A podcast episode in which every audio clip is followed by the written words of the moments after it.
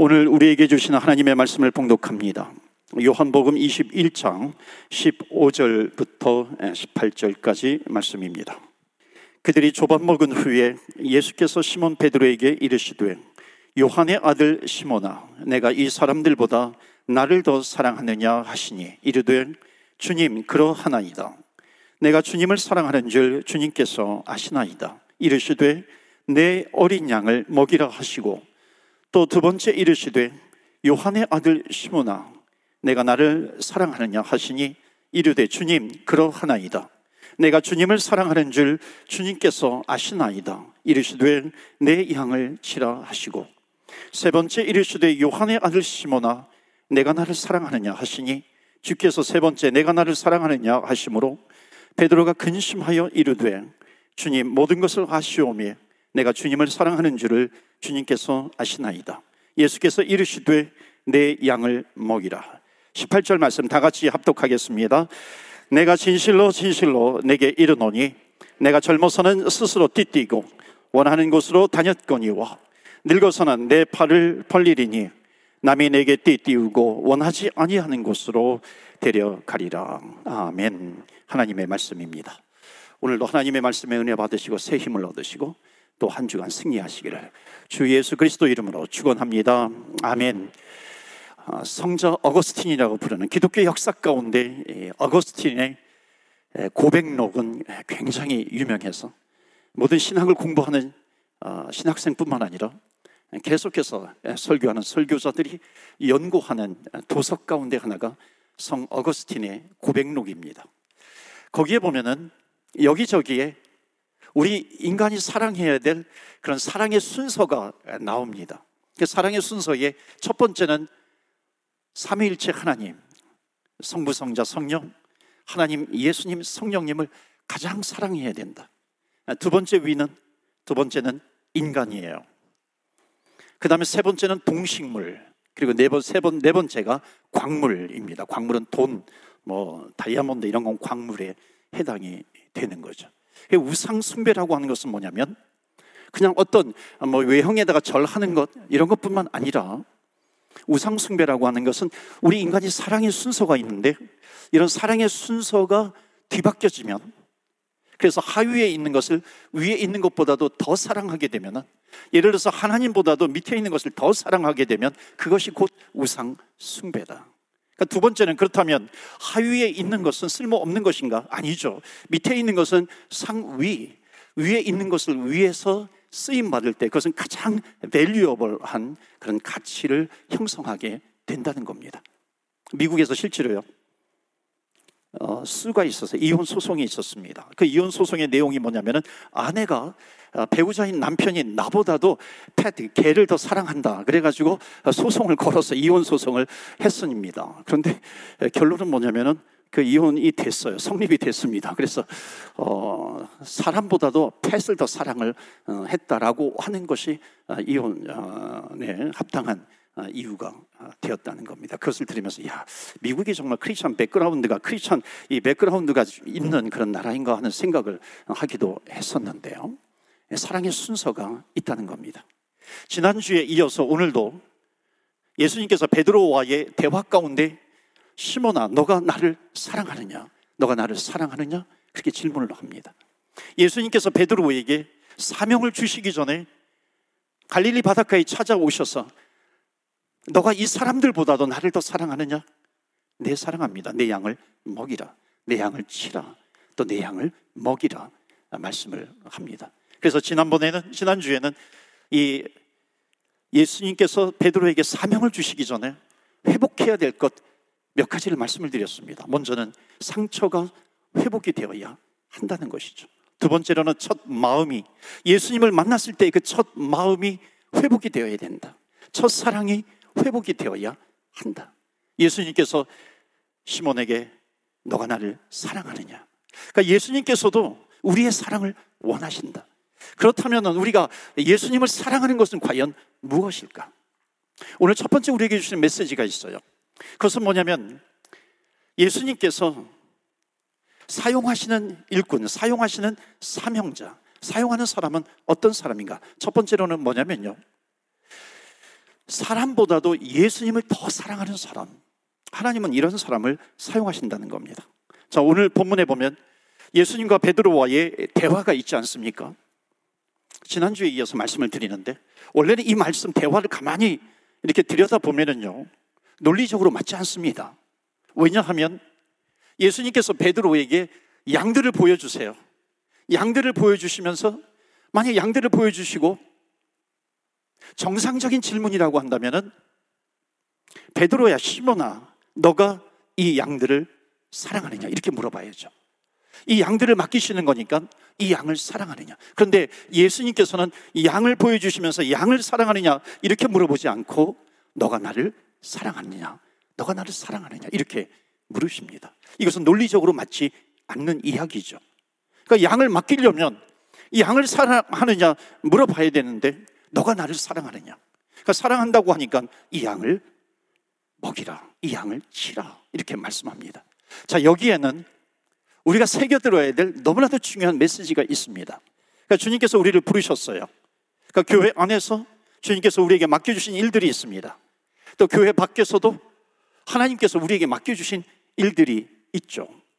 뭐 직분을 가지든지, 교회 안에서 교사가 되든지, 인도자가 되든지, 속장이 되든지, 목사가 되든지, 뭐 아니면 뭐 부서장이, 부장이 되든지, 위원장이 되든지, 밖에 나가서 전도할 때 전도자가 되든지, 선교하러 선교자가, 선교하러 뭐 단기 선교라든지 선교를 하든지, 무슨 일을 하든지예요. 무슨 일을 하든지 가장 주님을 사랑하는 마음으로 나에게 맡겨주신 그 일들을 감당을 하느냐, 주님을 사랑하는 마음으로 나에게 맡겨주신 영혼들을 내가 사랑하느냐, 이 순서가 정확해야 된다는 거죠. 예를 들어서 교사, 학생들은 물론 사랑해야 하는 거죠. 그런데 교사가 학생들을 뜨겁게 사랑하면 좋겠지만, 그러나 그것보다도 먼저 우선순위가 뭐냐면 내가 주님을 사랑합니다. 그러니까 주님을 더욱 뜨겁게 사랑해야 하는 거죠. 목사도 마찬가지입니다. 목회를 하려면 당연히 성도를 사랑해야 되겠지만은, 목사가 성도를 사랑하려고 하면 그 힘으로는 몇 년 버텨내지 못합니다.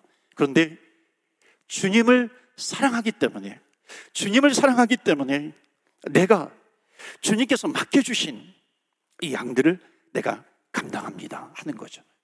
우리 속회 인도자도 마찬가지입니다. 오늘 저녁에 속회 지도자 교육이 있습니다. 정말 제가 기도하면서 준비하고 있어요.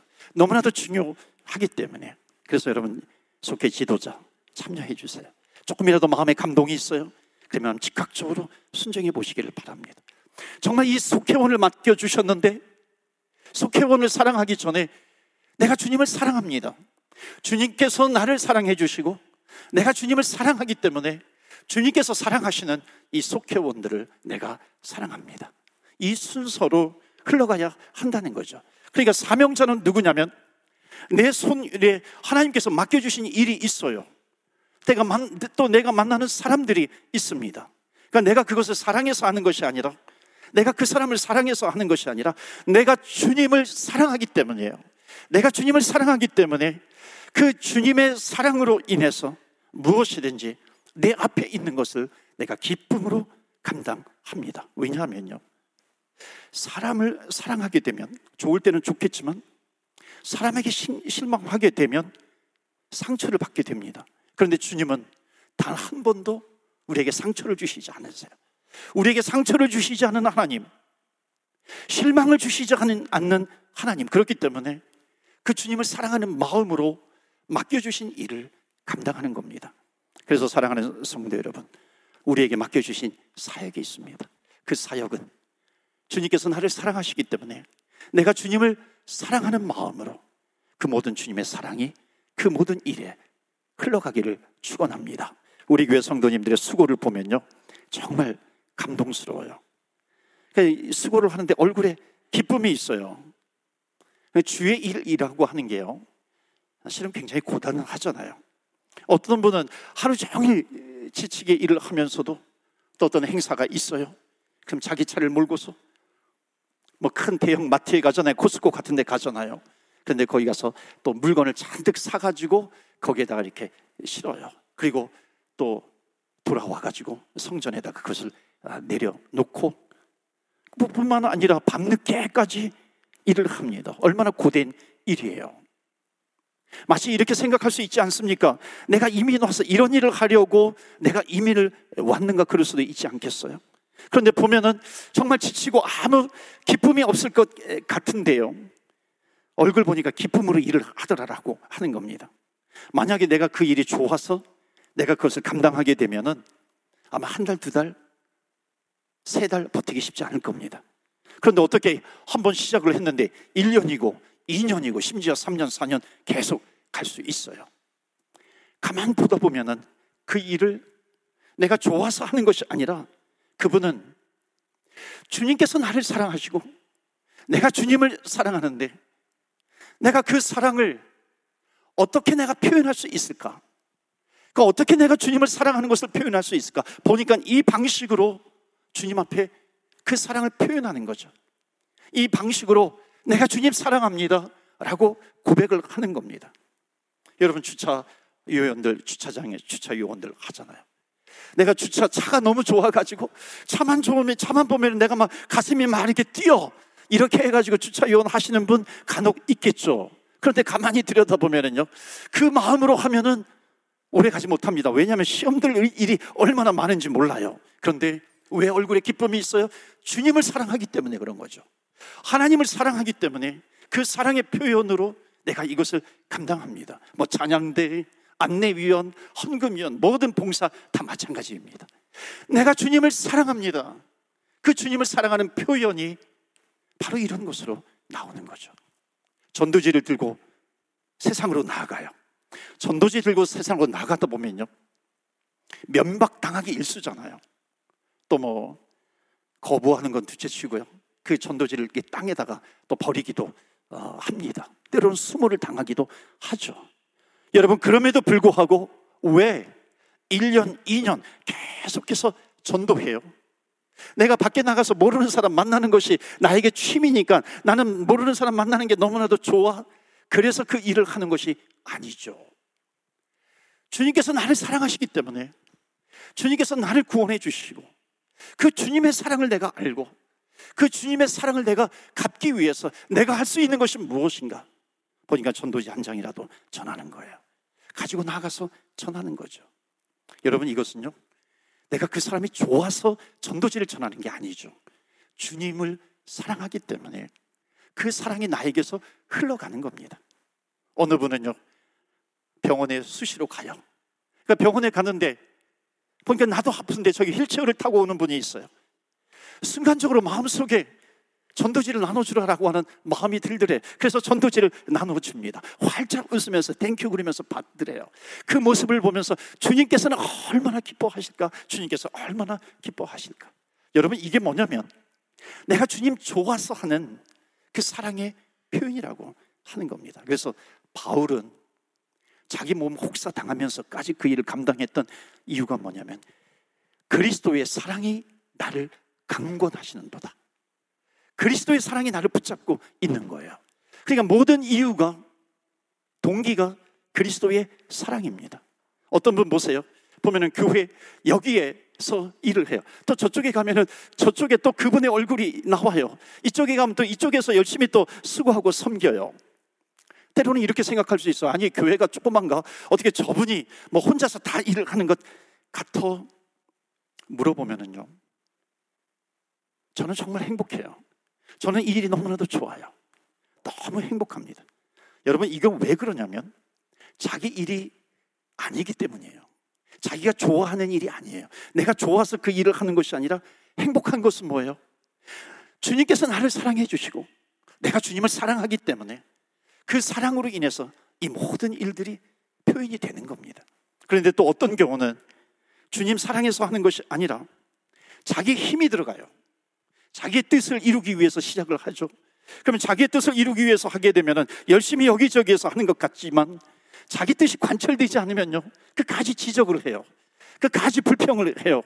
뭐 성령을 거스리기까지 뭐 컴플레인 하기도 합니다. 함부로 판단하기도 하고 질서를 무시해버리기도 합니다. 왜 그렇습니까? 자기 힘으로 하기 때문에 그래요.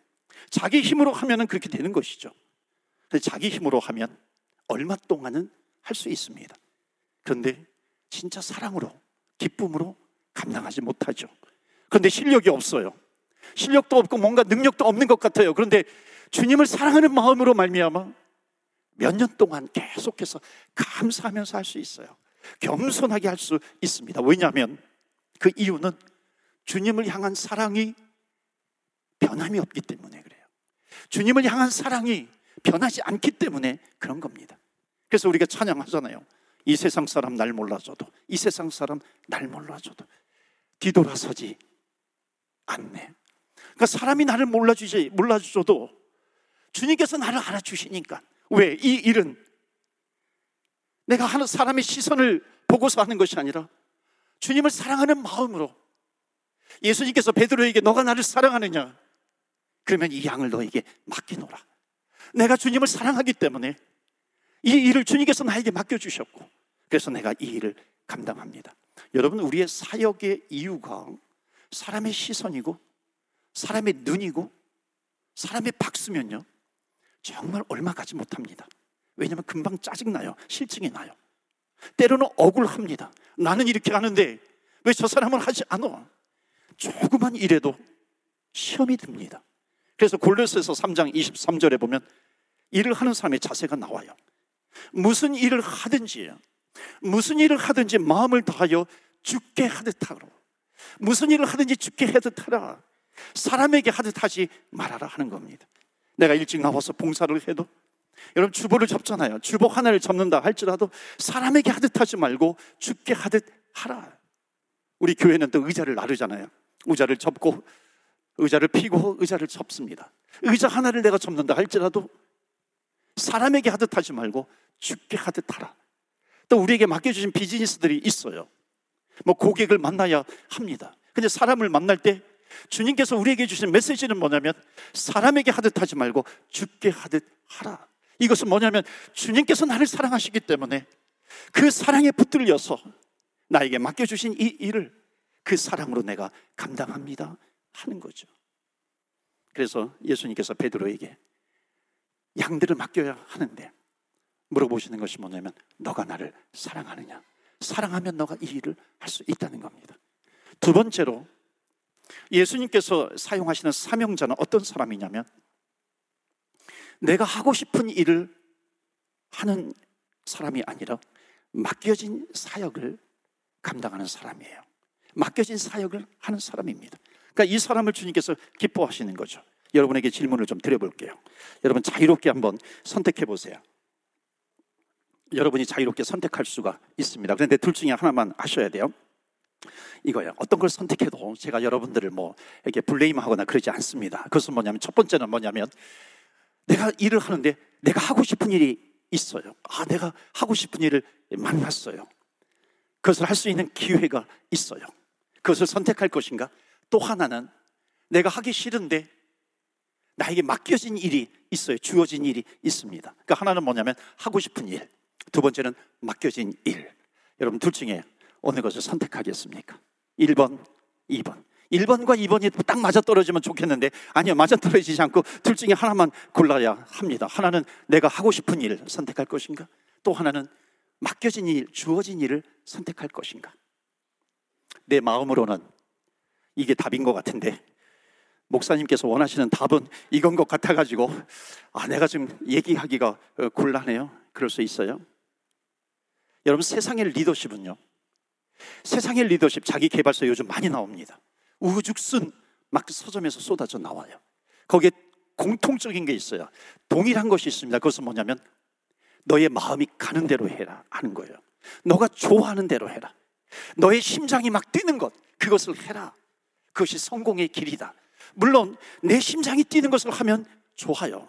성공할 확률이 높겠죠. 능률이 오르겠죠.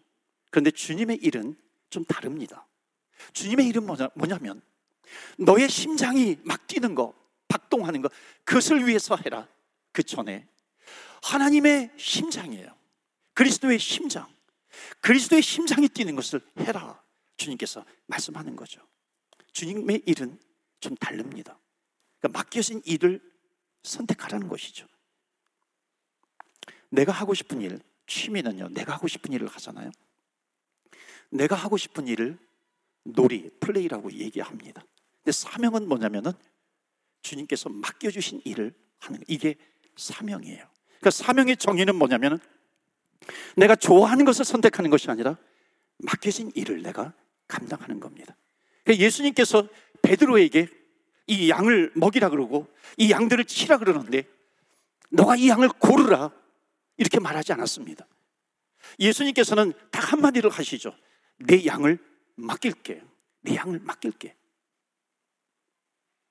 분명히 이 양들 안에는 절대로 이 우리 안에 들어와서는 안 되는 양들도 있을 거예요. 갓 태어난 양들도 있겠죠. 양은 양인데 뭐 이렇게 젖이 나오지 않는 그런 양들도 있을 거예요. 양은 또 양털이 중요하잖아요. 그런데 양털이 쓸모없는 그런 양들도 있을 거예요.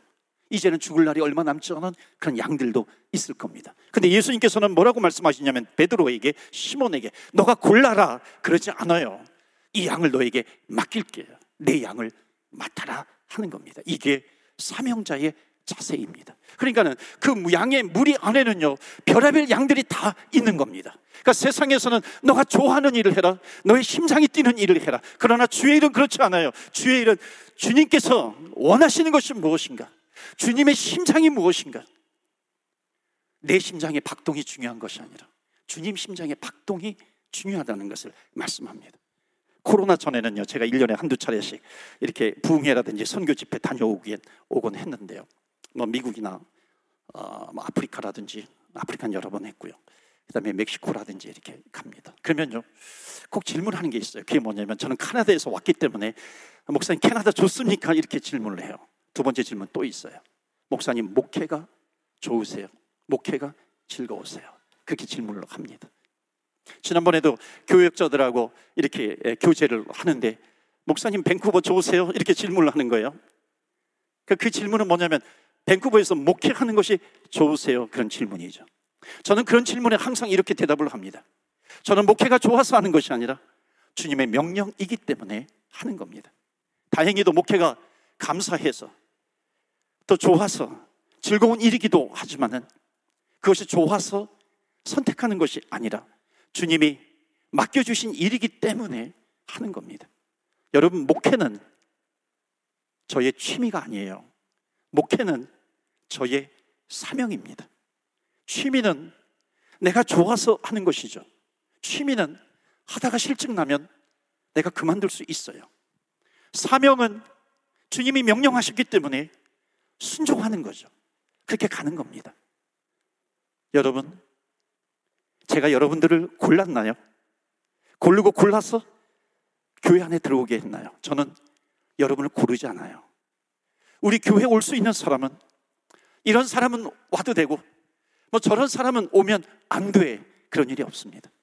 문을 열고 들어오면 하나님께서 저 영혼을 맡기시는구나, 저 사람 여기에 왜 왔어, 이것이 아니라 하나님께서 저 영혼을 우리에게 맡겨주시는구나, 주님께서 사랑하시는 양이구나.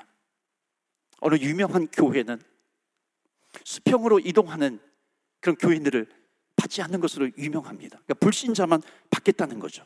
그러니까 어쩌면 불신자만 받겠다라고 하는 것은 영혼 구원을 위해서 어찌 보면 칭찬받을 수 있는 그런 일이기도 합니다. 교회마다 사명은 또 다르잖아요. 이해가 되기도 합니다. 불신자 구원을 위해서 너무나도 좋은 뜻이지만 한편으로는 종의 자세가 저런 자세일까 하는 생각을 합니다. 종은 누구는 오십시오, 누구는 안 됩니다, 이럴 자격을 주지 않으셨어요.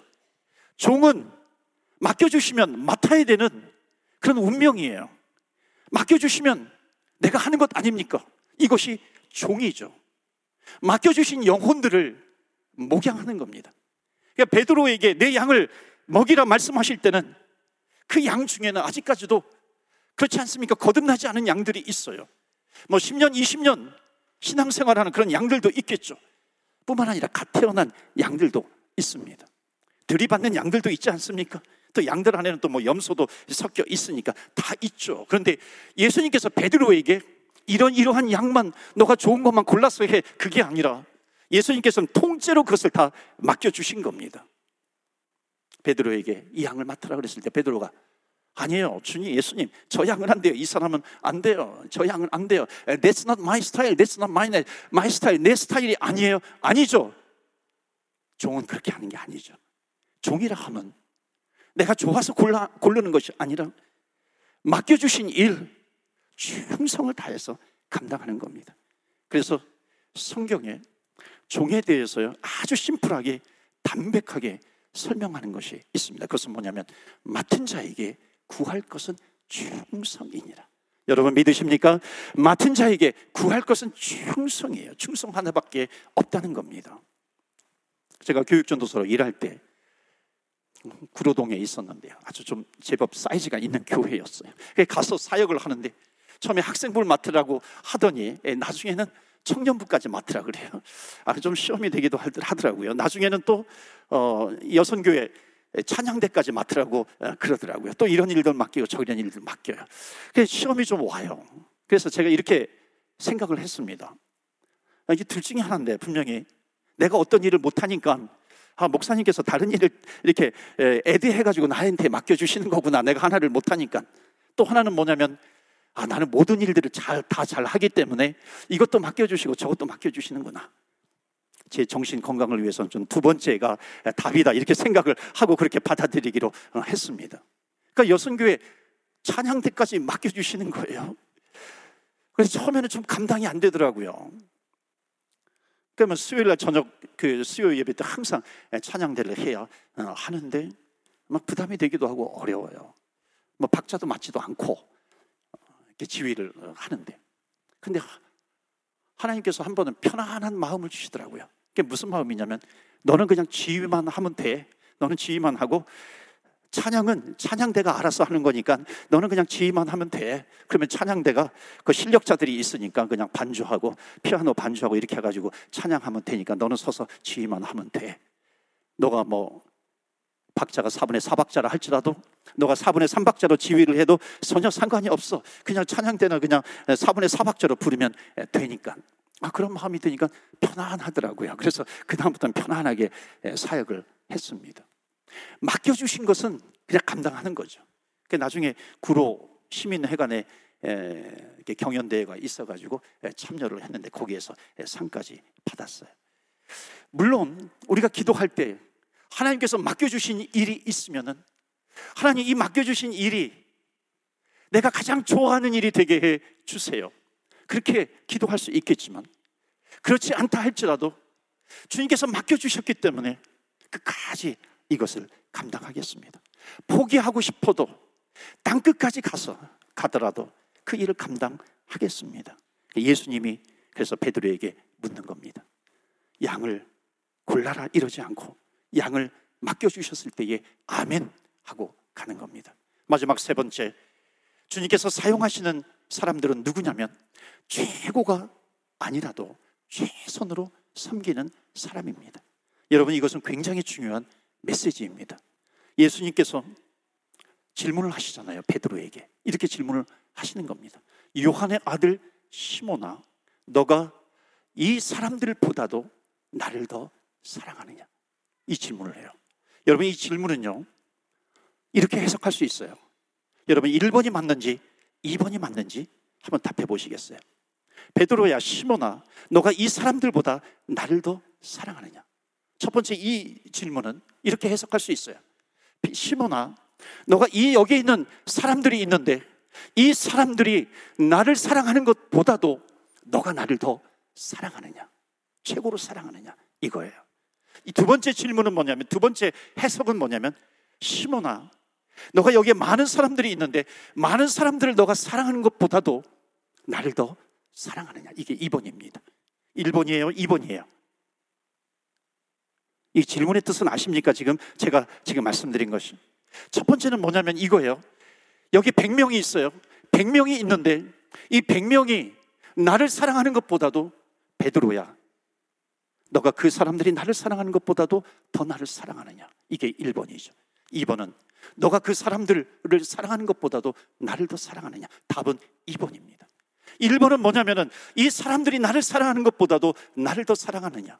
만약 이게 답이라고 한다면은 만약에 베드로가 첫 번째로 사랑하지 않으면 베드로는 탈락이 되는 겁니다. 그런데 첫 번째로 사랑하는 것이 되지 않을 수가 있어요. 이 등으로 삼 등으로 심지어 오십 등으로 사랑할 수 있어요. 그럼에도 불구하고 괜찮다는 겁니다. 너가 사랑하는 많은 것들이 있어. 너가 사랑하는 많은 사람들이 있어. 그런데 너가 그것을 사랑하는 것보다도 나를 더 사랑하느냐? 예수님은 시몬에게, 베드로에게 그렇게 질문하고 있는 겁니다. 이것은 무엇을 얘기하냐면 우선순위예요. 프라이어리티예요. 내가 사랑할 수 있는 많은 것이 있어요. 이 사람들보다도, 이것들보다도 나를 더 사랑하느냐? 이것이 사명자의 자세입니다. 우리가 사랑할 수 있는 많은 것이 있어요. 지난주에 내가 뭐 새 차를 샀어요. 새로운 차를 샀으면 예수님께서 베드로에게 질문하는 겁니다. 베드로야, 너가 이 차를 사랑하는 것보다도 나를 더 사랑하느냐? 뭐 골프채를 새로 샀어요. 그것을 사랑하는 것보다도 나를 더 사랑하느냐? 뭐 가정을 꾸리기도 했잖아요. 그런데 그것보다도 나를 더 사랑하느냐? 새로 아이가 탄생했어요. 그 아기 자녀를 사랑하는 것보다도 베드로야, 너가 나를 더 사랑하느냐? 주님께서는 나를 더 사랑하느냐, 나를 더 사랑하느냐, 그것을 물으시는 거예요. 여러분, 주님은 우리가 최고가 되는 것을 원치 않으세요. 내가 지금 있는 상황에서, 제가 내가 지금 있는 형편에서 내가 다른 어떤 것보다도 내가 주님을 사랑합니다. 그렇게 감당을 하면 주님께서 주시는 것이 기쁨이죠. 내가 주님을 사랑함으로 말미암아, 내가 주님을 사랑하기 때문에 내가 이 모든 것을 감당합니다. 그렇다면 주님께서 우리에게 기쁨을 주실 것이고 그것을 감당할 수 있는 능력을 허락해 주실 것입니다. 내가 주님을 사랑합니다. 내가 주님을 가장 사랑합니다. 이 주님을 사랑하는 마음으로 우리에게 맡겨주신 사명을 감당하심으로 기쁨이 더욱 넘쳐나는 저와 여러분 다 되시기를 주 예수 그리스도 이름으로 축원합니다. 아멘. 이 시간에 우리 함께 기도합니다. 첫 번째로는, 하나님, 나에게 상한 심령이 있습니다. 너가 나를 더 사랑하느냐? 내 양을 맡기라. 사명을 주시기 전에 하나님은 우리의 마음을 치유하기를 원하십니다. 하나님, 내 마음을 치유하여 주옵시고 첫 마음, 첫 사랑을 회복시켜 주옵소서. 두 번째로는 주어진 일이 있습니다. 내가 해야 될 일이 있습니다. 하나님을 사랑하기 때문에, 주님을 사랑하기 때문에 하나님 그 일을 충성하며 감당할 수 있도록 인도하여 주시옵소서. 그럴 때 주님께서 능력을 부어주십니다. 주님께서 기쁨을 주실 줄로 믿습니다. 하나님, 하나님, 주님을 사랑합니다. 주님을 사랑합니다. 우리 함께 기도하겠습니다.